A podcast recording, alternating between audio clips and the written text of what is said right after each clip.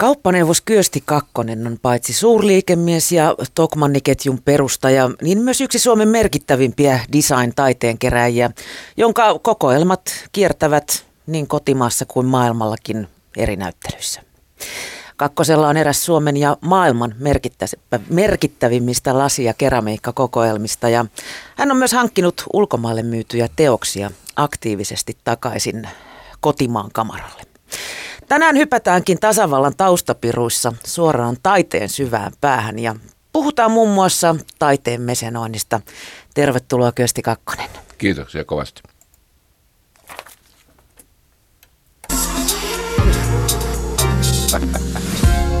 Meidän unohtua. Yle Ei ollut kanava päällä. Nyt on. Alkuun ähm, saanhan sinutella. Tota, ihmeessä. Äh, kysyn sulta, kumpi on mieluisampi titteli itsellesi, kauppaneuvos vai halpakaupan keisari, joksi sinua myös on kutsuttu? No, kyllähän nuo kumpikin titteli ovat sitä mukavimmasta päästä. Onhan niitä kaikenlaisia muitakin titteleitä tuossa matkavarrella tullut, mutta kovin kernaasti korvani kuulevat kumman tahansa noista. Niin, riippuu varmaan vähän kontekstista. No kyllä, m- kyllä. Missä piireissä pyöritään? Öm, niin kuin mä tuossa jo kerroin, niin sulla on valtava kokoelma taidetta. Ö, pidätkö itse mitään lukua niistä, että paljonko yksittäisiä teoksia sulla on? No normaalisti tietenkin. Siinä tulisi helposti semmoinen lappalainen vastaus, että niitä töitä on kummallakin puolen puuta, eli runsaasti, mutta tokihan jo ihan, että pystyy logistiikan organisoimaan, niin täytyyhän niistä olla tarkat tiedot ja myöskin vakuutus teknisistä syistä, niin kyllä jokainen kippu ja pönttö on tiedossa, mitä omista. Mm. Koska niitä on tarpeeksi. Tuo on vähän hankala, hankala kysymys keräilijälle, mikä on tarpeeksi tai mihinkä ne tavoitteet asettaa. Mutta se voi sanoa, että hyvällä tiellä ja hyvällä matkalla tällä hetkellä ollaan. Millä tavalla sä olet alun perin taiteesta kiinnostunut? On, onko siihen imu tullut äidin maidosta vai, vai vasta myöhemmin? No kyllä se, tämä imu on varmasti tullut jonkin verran myöhemmin opiskeluaikana toisin sanoen, että tätä olen kertonut useinkin, mistä se oikeastaan alkoi. Eli opiskeluaikana kävin Tukholman Moderna museessa varsin usein katsomassa siellä kansainvälisiä upeita, hienoja näyttelyitä ja siitä pikkuhiljaa kiinnostus alkoi herätä. Mm. Me, mit, miten sun lapsuuden kodissa sitten taiteeseen suhtauduttiin? No mä, minä olen kotoisin tämmöisestä itäsuomalaisesta kiihtyysvaralaisesta maalaiskodista, kuusi lapsisesta perheestä ja siellä tietynlaiset toisenlaiset asiat ja arvot maatilan kehittämisessä ja kasvattamisessa, kasvattamisessa olivat etusijalla kuin taiteelliset arvot, että vähän myöskin aika vahvana taustalla oli tämmöinen luterilainen etiikka, joka oli aika, aika tärkeä perheen arvomaailman kannalta. Et ensin työt, sitten huvit, jos aikaa jää. No suuri piirtein. Rukoile ja tee työtä. eli, eli, eli sä et ole mitenkään verenperintönä saanut tätä? No ei, sitä mahdollisuutta ei ole kyllä ole ollut. Miten, miten tämä kipinä tähän keräilyyn sitten lähti? No kaikki kehittyy pikkuhiljaa ja, ja sillä, sillä tavalla, että silloin se tuntuu, että, että onko tässä mitään järkeäkään, mutta sitten kaikilla on kuitenkin tarkoituksessa viime kädessä. Ja itse asiassa olin kerännyt klassillista taidetta jo aikaisemmin, mutta itsessään tämä design-taide kipinä syntyi siinä 80-luvun loput tietämissä. Ja, ja silloinhan meillä 90-luvun alkupuolella oli aivan karmea historiallinen lama vuosina 1991-1993, jolloin yli 10 000 konkurssia Suomessa syntyi vuosittain. Ja silloin myöskin sitten oli, oli näitä tämä, tällaista tavaraa, erilaista tavaraa, paljon kaupan yrityksiä ja oli myös taidetta, design-taidetta paljon, paljon niin kuin kierrätyksessä niin sanotusti. Ja, ja minulla oli onni myöskin päästä ostamaan siinä melko alkuvaiheessa Toini Muonan jäämistöä. Toini Muona yksi johtavia keramiikkataiteilijoita maassamme. Ja, ja siitä sitten, kun tavallaan kävi niin, että minä, minä niin kun olin kertonut eri galleristeille, että mitä minä haluan eri taidekauppiaille, mitä nimiä minä haluan keramikassa ja lasissa ostaa. Ja sitten kun Suomessa ei tuntunut olevan mielenkiintoa niin laajassa määrin kuin minulla, niin minä, minä niitä ostin ja muut myy, myivät. Ja, ja, ja myös tämä niin kuin kerrottuna uudelleen, että koen itse olen silloin eräänlainen hukkaputki, kansallinen hukkaputki, että minä, minähän ostin kaiken mitä vaan löytyi ja tavara oli runsaasti. Silloin sillä ei osattu niin suurta arvoa antaa. Sittenhän se tilanne muuttui kovasti, kun oli 10-15 vuotta kulunut, niin silloin sitten nämä samat, samat selän takana naureskelijat alkavat sanoa, että olipa sinulla näkemystä. O- opiskelitko sä jotenkin, kuinka tarkkaan sä skannaalit läpi, että mitä, mikä nyt ehkä olisi sellaista, mikä, minkä arvo nousee, mikä nousee vielä arvoon arvaamattomaan myöhemmin, vai, vai tuliko se jotenkin selkärangasta? No se, että pystyy muodostamaan laajan kokoelman eh, ja tietää tarkalleen, mitä taiteilijoita ostaa, mitä eh, aika, aikakynnyksiä hankkii kokoelmaan eh, ja mitkä työt ovat merkityksellisiä ylipäänsä kansainvälisesti katsottuna, niin, niin kyllähän se vaatii sitten myöskin itsensä kehittämistä. Että, että olen tietysti hankkinut kunnon kirjasto itselleni ja, ja perehtynyt – aihepiiri. Jo ihan pelkästään senkin takia, että kun tänäkin päivänä aktiivisesti kartoitan kokoelmaa, niin, niin siellä eri töiden, samakin taiteilijan eri töiden hintaerot ovat valtavan suuria, että, että yksittäiset esineet ovat tänä päivänä varsin arvokkaita. Ja silloin, silloin täytyy olla omalla itsellä käsitys, että minkä, missä hintaluokassa tuo esine on, koska muutoin maailma käyttäisi sua hyväkseen. Mm. Öm, päteekö taiteeseen vähän sama juttu kuin muottiin, että menee sykleissä? Musta tuntuu, että vielä pari vuosikymmentä sitten löytyi Roskalavoilta Paavo Tynellin tai, tai Nanni Stillin kamaa ja nyt niistä maksetaan ihan mielettömästi. No joo, se oli, se oli kyllä onneton, onnetonta aikaa, kun Paavo Tynellinkin valaisemia saattoi todellakin löytyä Roskalavoilta ja Miranolilla maalattuna nyt, tumma nyt joku Snowflake valasin. Tuolla kansainvälisen hinnoittelu on joku 250 000 euroa yksittäinen suomalainen valaisin tai, tai Aalo Karhula Vaasi, kun Vaasi lanseerattiin ja toimittajalle lahjoitettiin yksi kappale kullekin ja sitten jos jollakin kuljetuksella, yhteiskuljetuksella, kun he tulivat sitten Helsinkiin. Jotkut olivat heittäneet autoikkunasta ulos. Ja tai pisteet, pistäneet pahan kiertämään sukulaisille seuraavana jouluna. No joo, näin, näin, näin ajatellen, että se heidän niin sanottu hyvä kierrätys.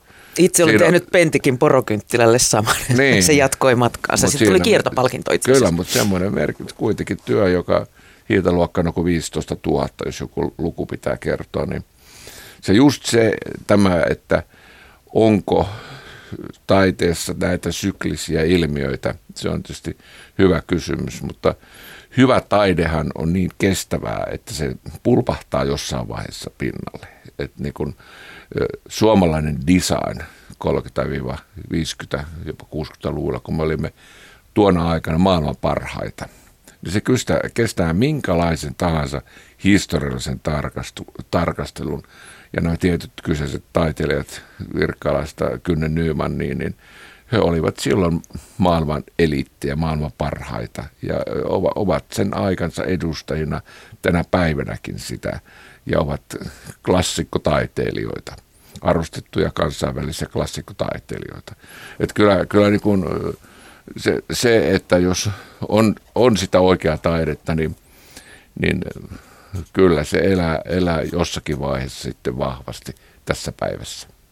Öm, onko sitten esimerkiksi Virkkala tai puolisonsa Ruth Bryk, niin onko, onko kaikki, mitä he ovat tehneet, taidetta tai hyvää taidetta vai onko siellä huteja myös?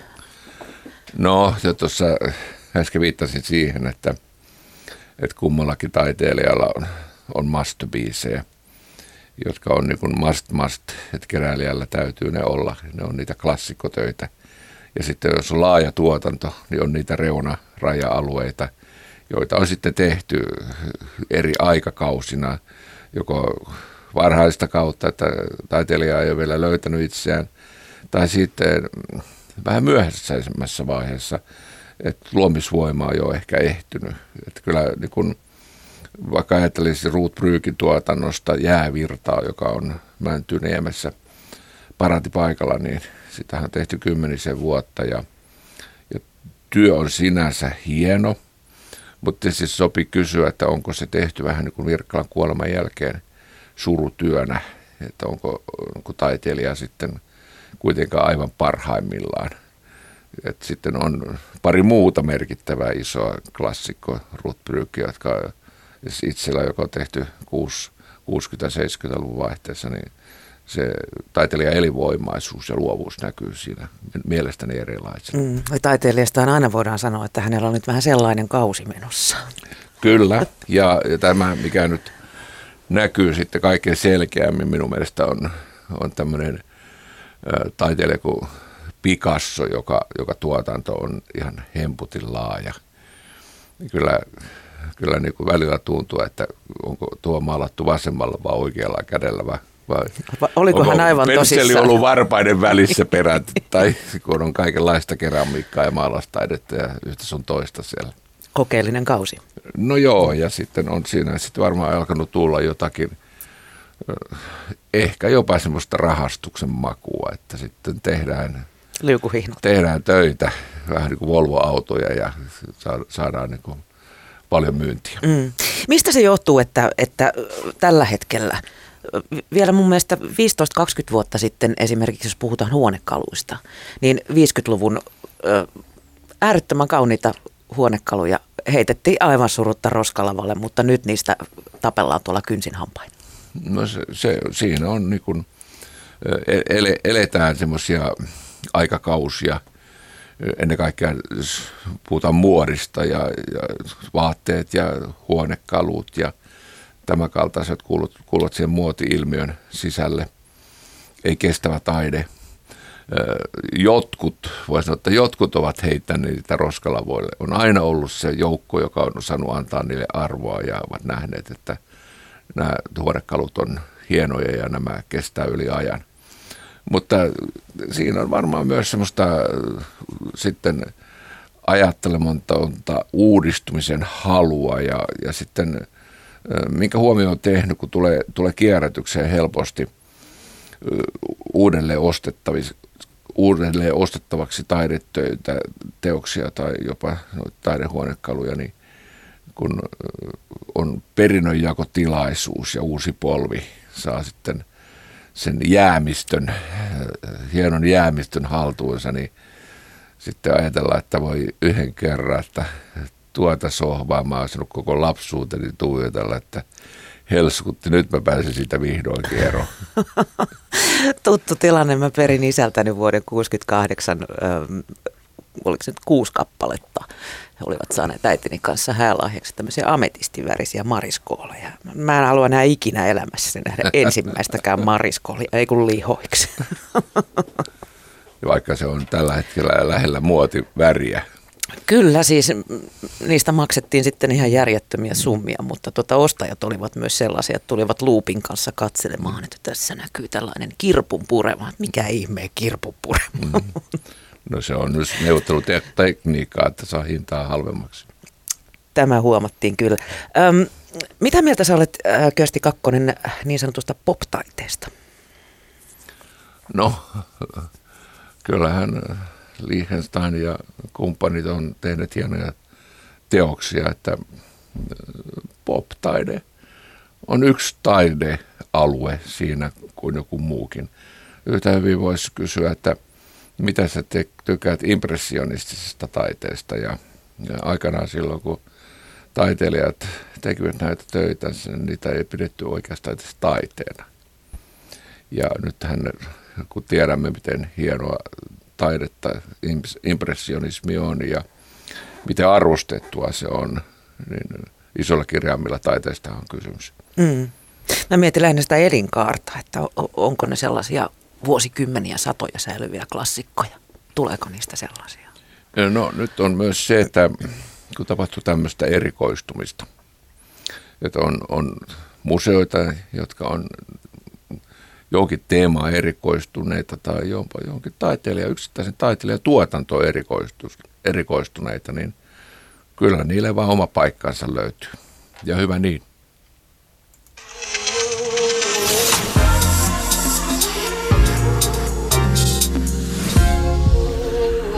Yle Puhe.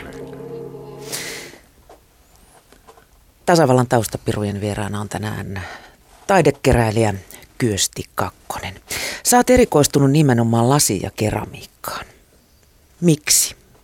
Mikä siinä viettää? No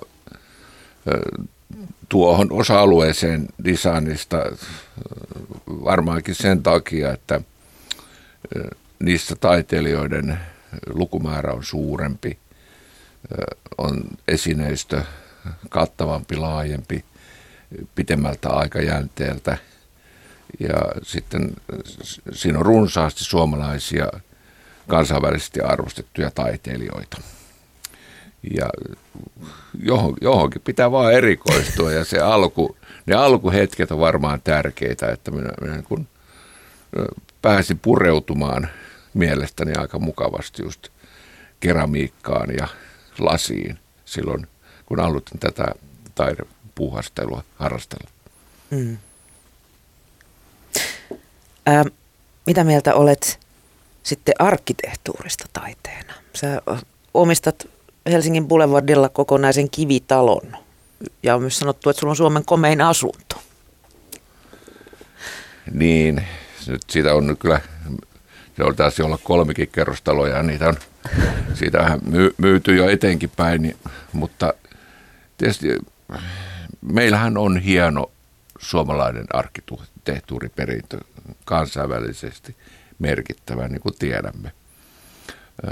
Mitä sitten tulee tuohon Boulevardiin, niin myös kyseinen talo 1891 arkkitehti Theodor Granstedtin suunnittelema La Sapellen aatelessuun tarpeita varten silloin alkuperäisessä muodossaan. Sen jälkeen sitten on laajennettu sivufyykeitä rakentamalla ja, ja pari kerrosta ylöskin rakentamalla. Nämä on niitä makuasioita. Joku, joku tykkää sen kaltaista tyylistä, joku toisen kaltaista tyylistä. Ja makuasiat on niin hankalia asioita, että niistä ei kannata kauheasti lähteä väittelemään, että nämä on, nämä on hyvin yksilöllisiä, subjektiivisia näkemyksiä, että mikä, mikä, mikä niin kuin taulu on hienoin tai minkä, minkälaisessa kämpässä pitäisi asua. Siinä mennään niin yksilölliselle henkilökohtaiselle tasolle, että parasta olla tuohon kovin selkeästi edes vastaamatta. Mm, niin, kyllä on vaikea kuvitella ihmistä, joka ei pitäisi siitä, että on seinät leveällä ja katto korkealla. No se on kyllä ihan totta, että kyllähän leipästraumista me kaikki tykkäämme. Että, ja myös tietysti aina on muitakin lisäarvotekijöitä, kuten sijainti tietysti, joka on varsin tärkeä ja, ja myöskin sitä Ruttopuiston vanhaa arvokasta näkymää sovi unohtaa ja, ja tekijä, mikä myöskin aina vaan kasvaa enemmän, on minkälainen naapurusto on. Et miten, miten niin kun, minkälaisia asioita yhdessä jaetaan ja, ja miten sopuisasti pystytään elämään. Niin. Ei, lö, ei löydy sieltä alakerran nimitaululta nyt heippalappuja. Viihtyvyystekijät ovat tärkeitä. Mm. Minkä takia sun mielestä nykyarkkitehtuuri herättää niin paljon ö, polemiikkia? Vai onko arkkitehtuuri aina herättänyt sitä? Mun ö, silmiini osui ihan tässä muutama päivä sitten tuosta naapurustoon rakentuvasta Pasilan triplasta melkoinen keskustelu. Ähm, muistuttaa DDR, muistuttaa sitä ja tätä ja, ja tuota. Ja eikö voida enää rakentaa kauniisti ja minkä takia aikoinaan rakennettiin niin paljon kauniimpia taloja. Mm. Mistä luulet, että se johtuu? Siinä on varmasti moniakin teko, tekijöitä, mutta vali, valitettavasti yksi keskeisimmistä on taloudelliset tekijät. Raha ratkaisee ja, ja pitää, pitää saada tehokkuutta, pitää saada edullisesti, pitää saada rakentaja hyvä kate,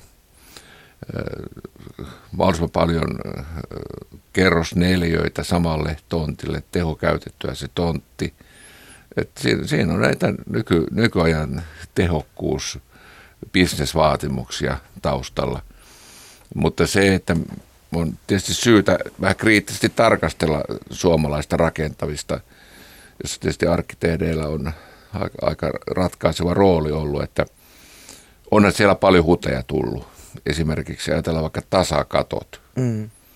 Että kyllä, niin kun, kyllä arkkitehdithän ne piirsivät niitä epäonnistuneita tasakattoratkaisuja, joita sitten on harjakatoksi lähdetty muuttamaan – ja jotka ovat vuotaneet usein katosta sisälle ja ne ovat kalliita ratkaisuja. Tai sitten monet tuommoiset kokeilut, kun joku tämmöinen arkkitehtiprofessori on sanonut, olikohan se joku Tom Siitonen tai joku on sanonut, että rakennuksessa, jos rakennetaan tämmöistä normaaliin käyttöön, esimerkiksi omakotitaloa, niin on kaksi tärkeää asiaa. Se on, että on sokkeli on riittävän korkealla toisena perustukset on kunnolla tehty ja sitten on riittävän iso harjakatto, pitkälle vedetyt harjat. Niistä ei kannata tinkiä. Et meillä, meillä on niin tietysti ollut sitä kaikenlaista kokeilevaa arkkitehtuuria ja, ja siinä, siinä sitten kuluttajat, asunostajat ovat joutuneet kärsimään ja, ja kyllähän kyllä niin vielä rakentamisesta, että jos niin täälläkin vuoden betonin rakennus, joka kahden vuoden jälkeen, joka oli mutissa on missä olmassa se oli tuossa vuosi sitten, niin on hometta siellä jo sisällä ja vesi seisoo. Niin kyllä niin kuin näiden isojen rakennusliikkeiden pitäisi ihan oikeasti hävetä sitä työnsä tulosta ja, ja pitäisi jokaiseen rakennukseen mielestäni laittaa aina kyltti, kuka on sen rakentanut, kuka on sen suunnitellut, ketkä on tehneet mitäkin työvaiheita, että jälkipolvet muista sitten, että hei, että – että tämmöiset tahot ovat tehneet tällaista jälkeä, koska näistä epäonnistumista aika helposti vaietaan tai kiistetään, että me teimme sen. Hmm. Olen monesti kuullut myös, että arkkitehtien syyttävä sormi osoittaa sitten rakennuttajaa, joka ei noudata nimenomaan kulujen karsimiseksi niitä piirroksia, vaan siellä sitten on jotain mutkia suoreksi ja tehdään halvempia ratkaisuja. No silloin pitäisi, siis ylipäänsä tämä mantra siitä, syyttelyn kierre. Esimerkiksi erään rakennusliikeenjohtaja lausui, että se on kuntatilaajan vika, kun annetaan joku hintaraami. Ja me vaan nyt tällä hintaraamilla tehdään, että ei ole väliä, että niitä, niitä kuivatellaan, niitä betonivaluja 6 tai 7 tai 8 viikkoa, joka pitäisi olla, vaan pannaan vaan siihen lattia päällystetään nopeasti, koska säästetään aikaa ja rahaa ja saadaan nopeasti valmiiksi. Eihän se niin voi olla, vaan vastuulle rakentaja sanoo, minä en pysty rakentamaan tällä hinnalla, minä en ota tätä työtä vastaan. Ja silloin jokainen vastuullinen niin vastuuta tässä yhteiskunnassa, jokaisen pitäisi kantaa omalta osaltaan, eikä tehdä tämmöisiä huonoja, heti käsiin jääviä ratkaisuja. Niin silloin, silloin niille korjautus se oikea hinta pakostakin. Sama se on arkkitehdillä, että joku arkkitehti, jos suunnittelee sellaisen kestävän, hyvän ratkaisun, niin kuin tämäkin talo, josta puhuin 1891 rakennettu ja on täyttä tavaraa ja hieno, upea tänä päivänäkin. Niin semmoista kestävää rakentamista meidän pitäisi tehdä. Ja arkkitehti sanoi, että minä en anna omaa nimeäni käyttöön tähän. Tämäpä ei olekaan enää minun suunnitelma. Tämä on ihan eri talo kuin mitä minä olen suunnitellut. Joko tehdään näillä vaatimuksilla tai sitten tehkö joku muu, suunnitelko joku muu tämän. Siis tässä yhteissana on edelleenkin vastuullisuus. vastuullisuus ja vas, vielä kerran vastuullisuus. Nykyään se on vastuun kiertäminen, vastuun kiertäminen ja vastuun kiertäminen. Äh, tästä tuli mieleeni mielenkiintoinen keskustelu. Mun isoisäni oli aikoinaan arkkitehti ja tota, ihmettelin sitten kovaan ääneen. Ensin haukui hänet siitä, että hän on suunnitellut rautatalon siitä on purettu hieno talo tilalla. Ja kysyin, että minkä ihmeen takia niin kuin, useammastakin kaupungista on purettu hienoja rakennuksia mm. ja lyöty tällaisia laatikoita tilalle. Niin hän sanoi, että kyllä se johtuu myös hyvin pitkälle siitä, että jokainen arkkitehti haluaa äm, tavallaan näyttää sen oman aikansa kerrostuman kaupunkirakenteessa ja jättää sen oman kädenjälkensä. Mm. Va- varmasti siinä on juuri sitä ja tietysti se, mikä tietysti harmittaa, että jos on niin kuin hieno rakennus, joka, joka, joka yleisesti hyväksytään ja nähdään, että tuo pitäisi säilyttää. Onneksi tämä on vähän vanhaa aikaa.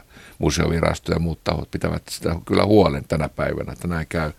Mutta aikaisemmin niin todellakin esimerkiksi hienoja puutaloja, historiakerrostumia, esimerkiksi erässä kaupungissa, mitä Turkuhan on purettu. Tai Hanko yö, yöaikaakin ki, ki, kiireen vilkkaa, niin, niin jos arkkitehti haluaa jättää sen jälkensä sitten, niin voisin se tehdä jollekin toiselle paikalle. Kyllähän meillä maata Suomessa riittää, mutta nämä tämmöiset monumentaaliset rakennukset halutaan usein paulupaikalle, että ne on niin hyvin näkyvästi esillä.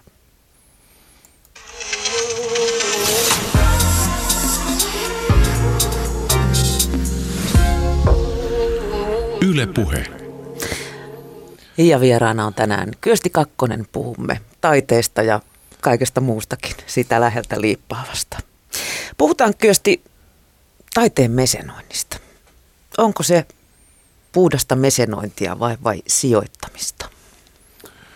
No kyllä silloin kun kokoelmaa kehittää määrätietoisesti ja pitkäjänteisesti, niin kyllähän sitä tehdään rakkaudesta taiteeseen.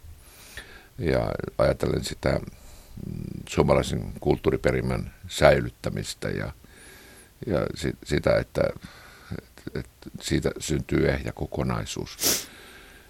Lisäbonus kieltämättä on sitten se, että jos tekee oikeita asioita, jos kerää hyvää taidetta tai ostaa kiinteistön hyvältä paikalta – niin ne arvot vaan sitten vääjäämättä myös nousevat. Mm. Mietitkö sä sitä arvon nousua? Ei sillä, sitä varmasti silloin ostohetkellä tietenkään mieti, mieti sen työn kautta sitä asiaa. Sopiko se kokoelmaan? Tarvitsenko? Onko ostohinta oikea? Koska niin kun, silloin kokoelmalla on laajuutta – riittävästi, niin yksittäiset esineet ei enää ole sitten, niin kuin, että just nyt minun pitää säädättää juuri tämä ja tämä esine. Toki jos kun yksittäinen esine tulee merkittävään kokonaisuuteen liitet, liitetyksi, niin se yksittäisen esineenkin arvo kasvaa sen hyvän kokonaisuuden myötä enemmän kuin mitä se olisi yksittäisenä esineenä. Mutta kyllä siinä, siinä niin kun katsotaan ehdottomasti sitä, että, että onko tämä ylipäänsä oikea esine, koska siinä myös pitää miettiä sitä, että ei niitä esineitä hankita esineiden vuoksi. Jos, jos hankkii huonoja esineitä, kun tässä äsken puhuttiin, niin siinä niin kun, kun paljon on näitä, nimenomaan nämä museonäyttelyt, joita minulla on ollut runsaasti, niin mu- museaaliselta näkökulmalta katsottuna sitten alkaa ammattilaiset katsoa, että että on, on niin harkintakyky pettänyt, kun tämmöistä, tämmöistäkin roinaa olisi kokoelmaan tullut. Sitaateissa tämä roina. Mm. Onko, onko koskaan tullut kuittia siitä, että kuin sä oot tällaista roinaa hommannut? Eipä ole. Se just ehkä siitä kertoo siitä itsekriittisyydestä ja, ja siitä, että niin kuin tietysti nämä ajatusleikit, kun sitä kerroit, kysyit, että tuleeko sitä arvoa mietittyä niin se on ainoastaan ajatusleikkiasteella. Kaikki, kyllähän kaikista asioista käydään ajatusleikkiä. Vaikka mummo Sam, Samovaari olisi perinnöllistä miettiä, että minkä arvokas, minkä hintaan se tällä hetkellä on. Mutta kun en ole koskaan myynyt esineitä, eikä ole tarkoitus myydä, Se jää myös ajatusleikiksi. Mutta olen tietoinen siitä, että, että jos niin kun, haluaisin luopua, mutta siitä ei ole kysymys, niin kokoelma voisi kyllä 99 prosenttia myydä jossain saatopyydellä tai kristiisillä tai muissa tunnetuissa huutopaikoissa. Mm. Entä onko sulla sitten sellaista taidetta, joka ei ole niin sanotusti rahallisesti arvokasta, mutta sillä on sulle suuri tunnearvo? No totta kai. Totta kai kaikilla on sitä ja mullakin on, on, on niin oikea, oikeita aarteita siellä, jo, jo, jo, joita en usko kyllä, että ainakaan vielä tässä vaiheessa pystyn kansainvälisiin näyttelyihin liittämään hienoja keramiikkaesineitä, jotka ovat minun tyttäreni tekemiä heidän ollessaan Joisuun Pekkala kuvataidekoulussa viisi- ja kuusi-vuotiaana, niin ne, ne ovat minun lisäkokoelmani ehdottomat helmet. Ja, ja, ja niistä nyt en ainakaan mistään hinnasta luopuisi. Tiedän, mullakin on muutama semmoinen hyvin avantgardistinen muki askarreltu lasten puolesta tuossa iässä. Mutta oletko Kyösti koskaan sitten tehnyt omasta mielestäsi ö, taiteen suhteen huonoja kauppoja? Ö, jos on selkeä fokus ja jos niin väittää tietävänsä, että mitä ostaa, niin silloin, silloinhan niitä tarvitaan siinä kokoelmassa. Ja, ja niin kun, mikä sitten on se huono kauppa, koska niin kun ne, ne ei ole myytäväksi tarkoitettukaan. Ja yhtäältä usein näkee sitten sen, että aika hoitaa. Aika hoitaa monia asioita. Aika hoitaa myös, jos on tehnyt oikeita asioita, niin arvon nousuja. Mm. Mutta jos ajatellaan nuorta kyöstiä taidekaupoilla, niin tuleeko koskaan mieleen, että, että, tämä nyt, että tällä nyt on ehkä lähinnä se tunnearvo sitten? Niin, en tiedä.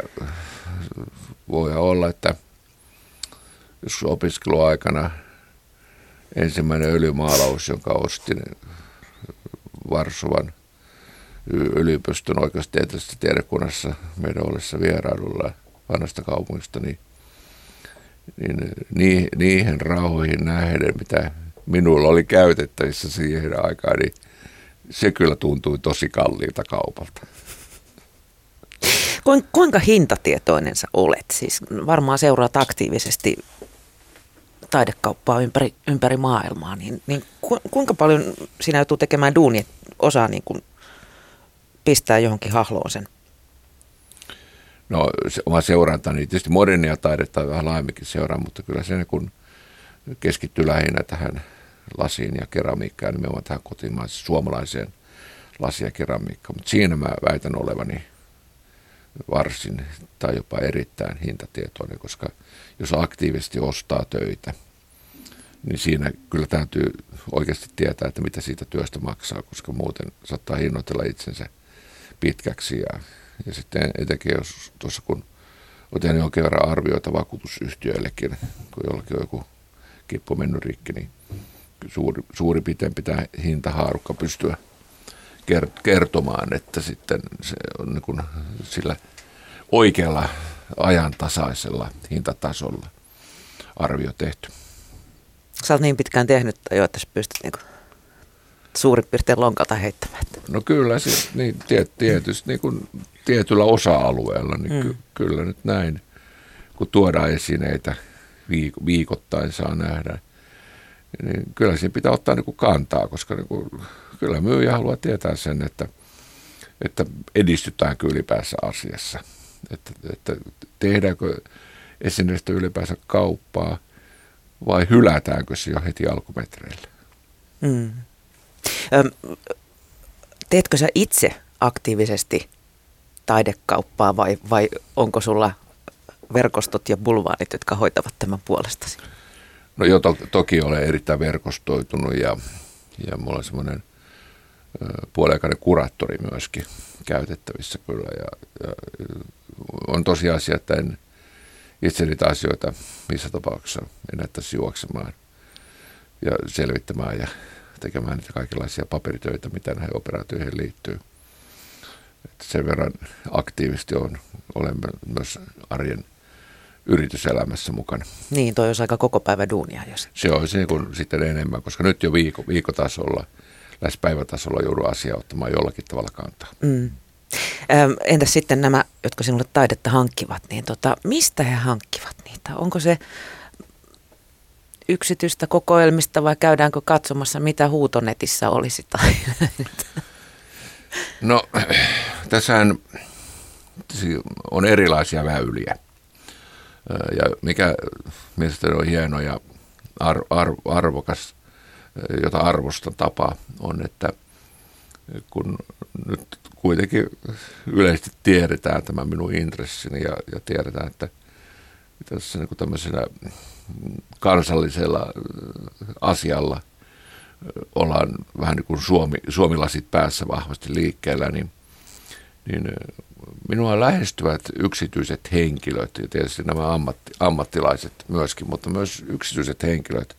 Varsin usein näin kävi viimeksi eilen, koska he haluavat mieluummin myydä työnsä minulle, että ne tulisivat ja säilyisivät, olisivat osa kokoelmaa, kuin että ne menisivät sitten, onko jopparit sanaa niin kuin vähän, vähän niin kuin rumaa, Huutokauppakeisari. Mutta, mutta, mutta, mutta niin kuin, ne, jotka niin kuin näitä kierrättävät ja myyvät kotimaassa ja ulkomaillekin, niin he mieluummin sitten haluavat, että se heidän aarteensa jää, jää tänne Suomeen, vaikka jopa halvemmalla hinnalla, koska se, kun, se on niin kuin semmoista vastuullisuutta, suomalaisuutta, että hei, ei se on nyt täällä, täällä se työ ja sitten voi johonkin museonäyttelyyn mennä vaikka sitä katsomaan jatkossakin. Toki mulle tulee sitten eri väyliä. Yksi, yksi merkittävä väylä on tällä hetkellä niin ulkomaalaiset huutokaupat. Ja Suomea oli valitettavasti köyhä maa ennen sotia sotien jälkeenkin ja, ja merkittävät myytinäyttelyt usein olivat Ruotsissa. Ja Ruotsissa on sitten suomalaista keramiikka-alasia yllättävän paljon. Sieltä olen, olen palauttanut Suomeen näitä töitä jo 15-20 vuoden ajan. Olen hämmästynyt, miten paljon myös Yhdysvalloista tulee töitä. Et se se on, on yllättänyt minut. Tämä, että tulee jostain Italiasta, jossa useatkin taiteilijat ovat työskennelleet, tai Ranskassa tai Saksasta, niin Euroopasta tästä läheltä, Hollannistakin, niin se, sitä pidän enemmän normaalina. Mutta tämä, että Amerikassa on niin erittäin hyviä laadukkaita töitä eri puolilla, eri huutokauppataloissa ollut tarjolla, niin se on yllättänyt minut täysin. Mm. Entä sitten jos, ootko se koskaan sano, tai kuinka hyvin ihmiset on tietoisia siitä, että heillä saattaa olla jotain arvokasta? Ootko koskaan ajatunut sanomaan, että älä nyt hullu tuolla pilkkahinnalla lähde myymään tota? Niin. Se tietoisuuden taso on niin kuin kasvanut suomalaisilla viime vuosina erittäin paljon. Mm.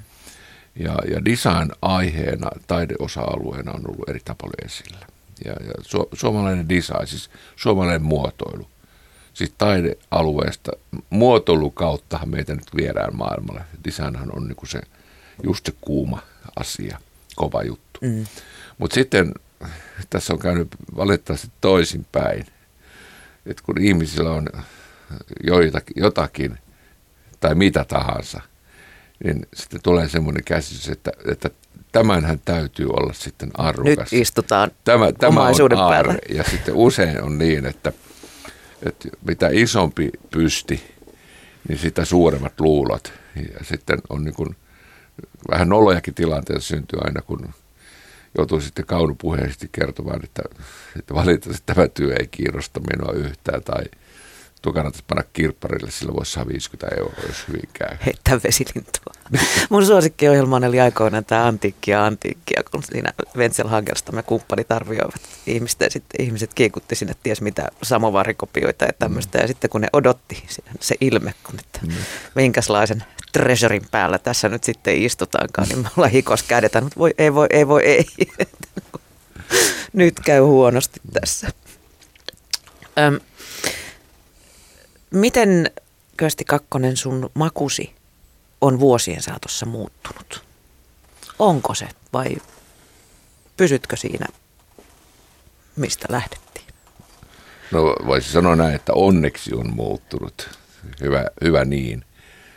Tietenkin kun on tiettyjä asioiden kanssa tekemisissä vuosikymmeniä, on se sitten bisnestä tai on se sitten taidekeräilyä, harrastusta, niin, niin kyllähän, kyllähän siinä niin kuin kehittyy. Sehän on tosiasia ja omaksuu uusia asioita ja uusia näkökulmia ja, ja ymmärrys, ymmärrys lisääntyy, kasvaa sen oman harrastuksensa mukana. Et kyllä mä olen siitä tosi tyytyväinen, että, että tämä on myös toiminut omana sisäisenä kasvatusmetodina eräällä tavalla. Taiteen kautta näkee asioita moniulotteisimmin ja sen kerroksellisuuden ja, ja myös niin kuin, asioita ja ilmiöitä pitää osata tulkita, nähdä eri tavalla. Ja taide on kasvattanut minua myös yritysjohtana. Siitä olen tosi iloinen. Millä tavalla? Kasvattanut juuri ymmärtämään näitä mm. erilaisia ilmiöitä, monimuotoisuutta. Taide näyttäytyy niin eri tavalla. Siinä on erilaisia piirteitä, jo, jo eri mielentilassa katsottuna tai eri valossa katsottuna tai eri näkökulmasta katsottuna voi löytyä jotain erilaista uutta. Ja, ja se, että elämässä näkee asioissa uusia aspekteja, samoissakin asioissa, ja ylipäänsä pystyisi vielä uudistumaan itsekin, niin se on arvokas ja tärkeä asia. Avoimin mielin. Kyllä. Öm, entä sitten, jos puhutaan taiteen rajoista? O, onko niitä? On, onko sellaista, mitä, mitä itse et määrittele taiteeksi, mutta joka istutetaan sinne? Mm. Koska ainahan voi sanoa, että tämä on taidetta. Se on aivan totta, että, että niin kuin, ajan kuvan myötä tänä päivänä taiteeksi lasketaan paljon enemmän asioita ja ilmiöitä kuin mitä olisi vaikka sata vuotta sitten laskettu. Että sata vuotta sitten tämä pop-taidekin ja monia muita, joka nyt on sentään helposti hyväksyttävää, niin erilaiset installaatiot tai videotaide tai mitä tahansa, niin tietysti ei ollut myöskään mahdollisuutta tehdä ka- kaikkia niitä taidemuotoja, mitä tänä päivänä tekniikan ja muiden ansiosta voidaan tehdä, mutta, mutta ei, ei niin kuin olisi silloin voinut sanoa, että se on taidetta. Ja voiko sitten sanoa tänäkään päivänä aina ihan ka- kaikesta? Mä mietin, että... miten aika vaikuttaa tähän. Siis puhutaan vaikka Rubensin naisfiguureista. Mm. No siitähän feministit raivostuisi tänä päivänä, jos, jos sellaisia pelkästään tehtäisiin. Tai sitten miten, miten niin kuin meidän mieli, mm. niin kuin siis arvomme muuttuvat, jos mietitään jotain kissantappovideota. Eihän semmoinen menisi läpi, siitä häkki heilahtaisi. Kyllä, juuri näinkin. Ja tätä, tätä rajataidetta nyt tietysti on aika paljon erilaista. Ja kaveri kuin David Goodman on sanonut, että ei pitäisi kysyä, että mikä on taidetta, vaan että ottaisi erilaisia näkökulmia, miksi ja milloin tämä on taidetta juuri tällä hetkellä.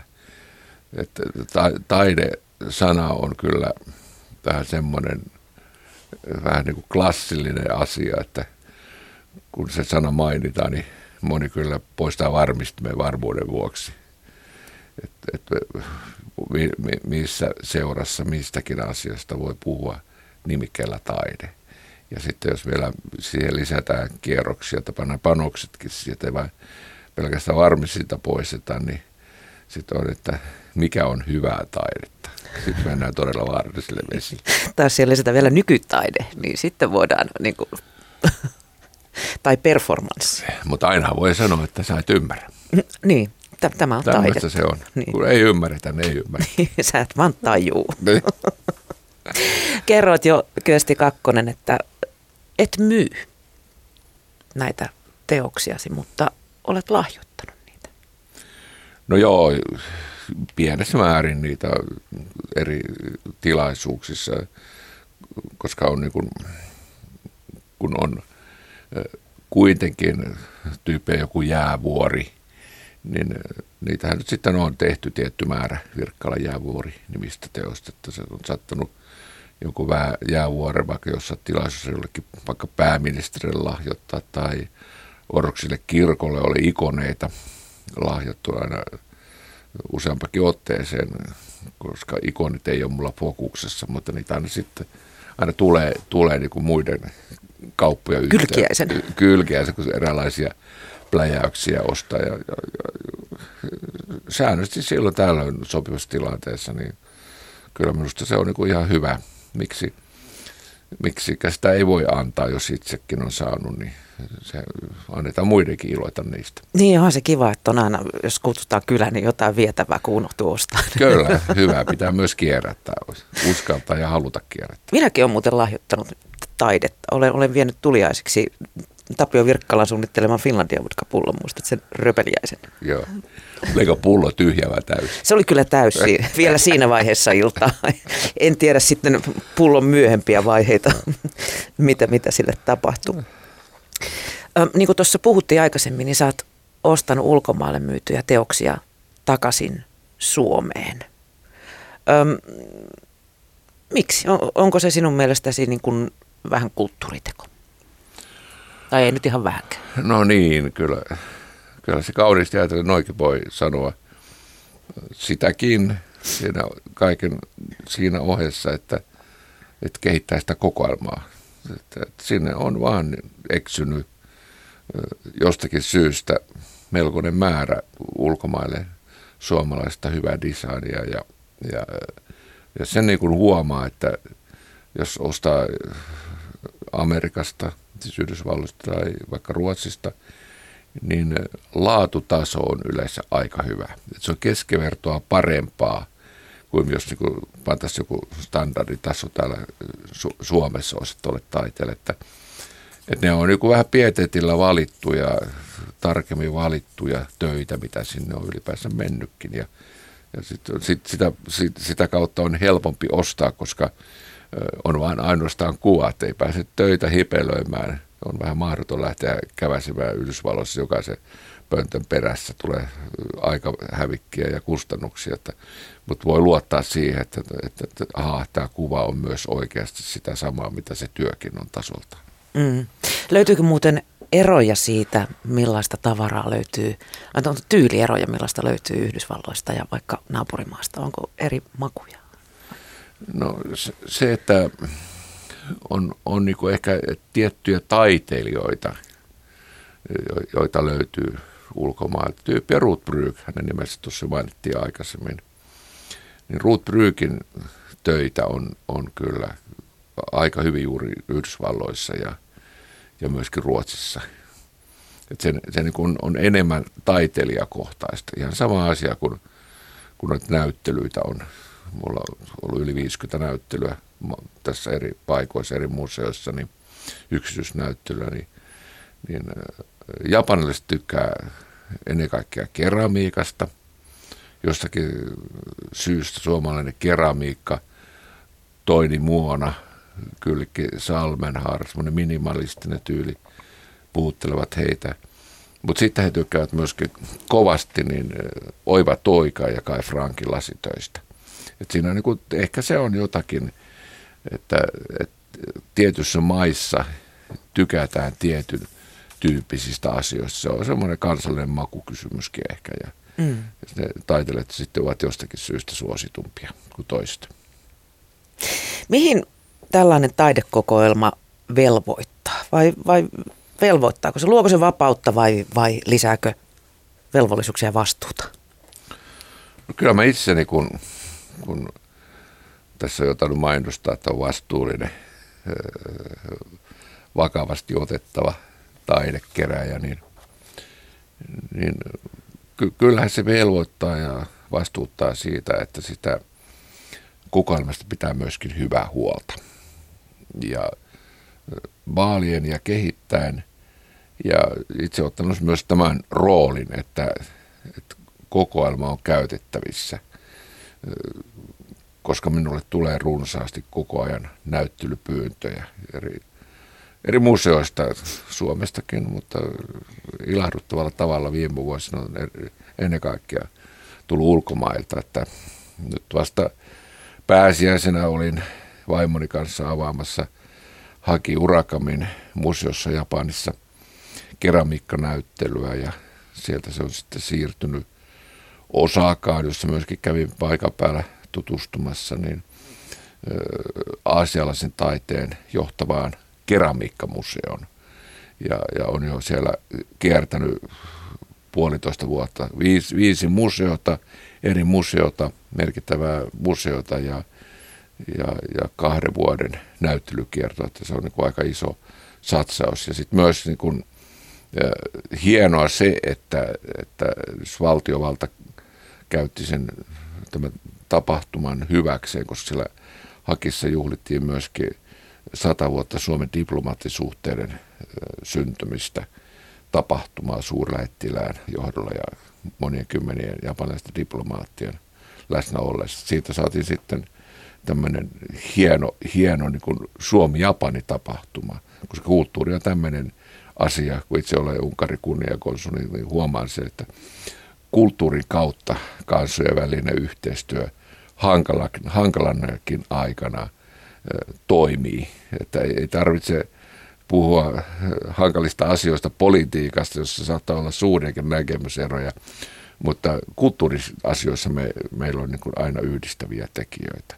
Että, että, tämä, niin kuin, kun siitä vastuullista toiminnasta puhutaan, niin nytkin on ohjelmassa lukuisa määrä erilaisia uusia näyttelyavauksia ensi vuodelle ja – ja lokakuussa on Prahassa muun muassa Virkkala-teemalla lasinäyttelyavajaiset tiedossa, että sinne menee puhetta pitämään. Mm, happeningia löytyy. Kyllä. Ö, sä oot keskittynyt nimenomaan tuohon menneiden vuosikymmenien designiin. Jos puhutaan tästä päivästä, niin ketkä ovat sun mielestä Suomen tämän hetken merkittävimmät nykytaiteilijat niin. omalla alallasi? Se, puhun mielelläni tuosta design-osa-alueesta,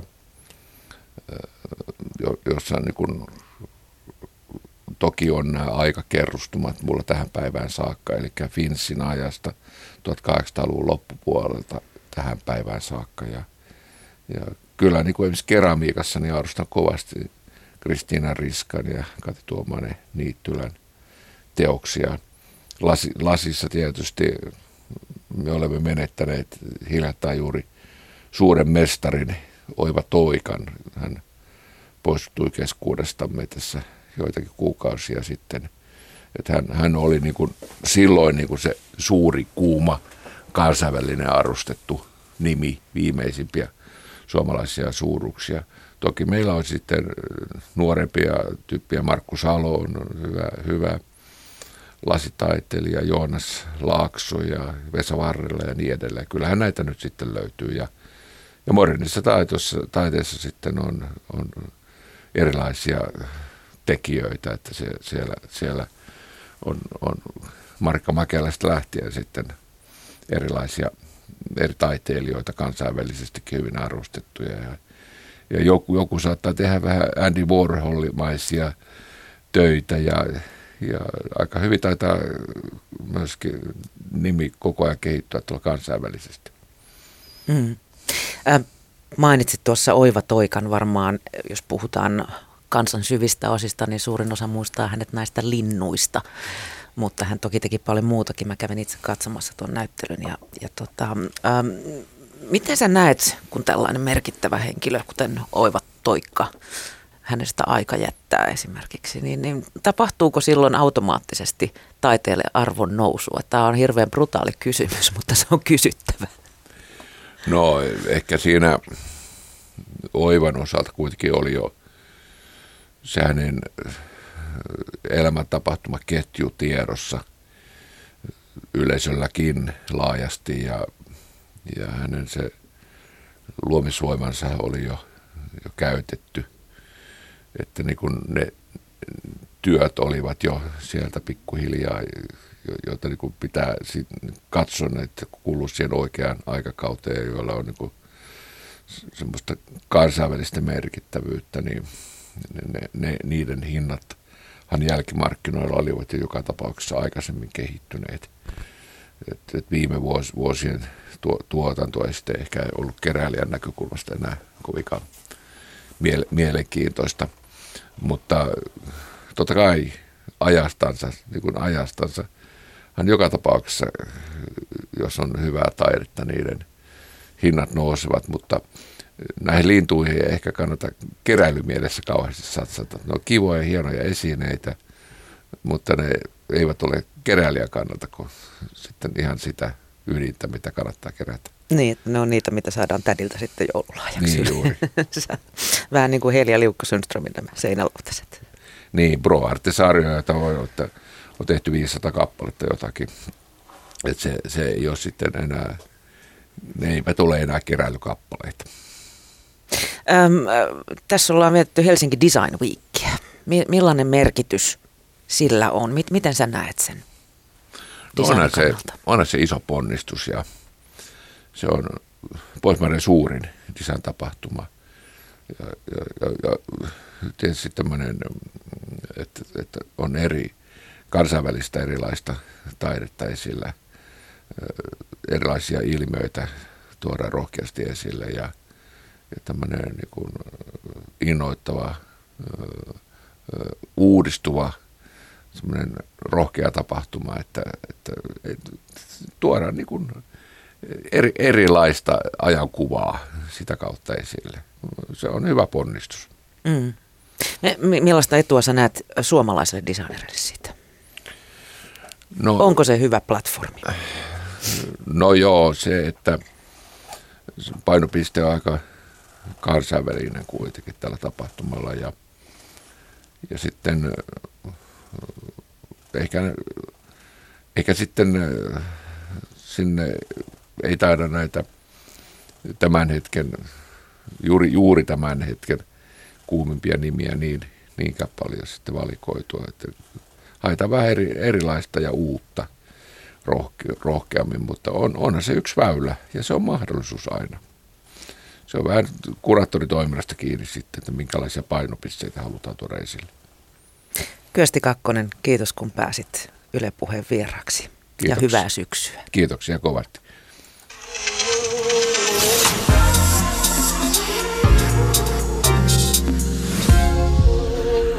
Yle Puhe.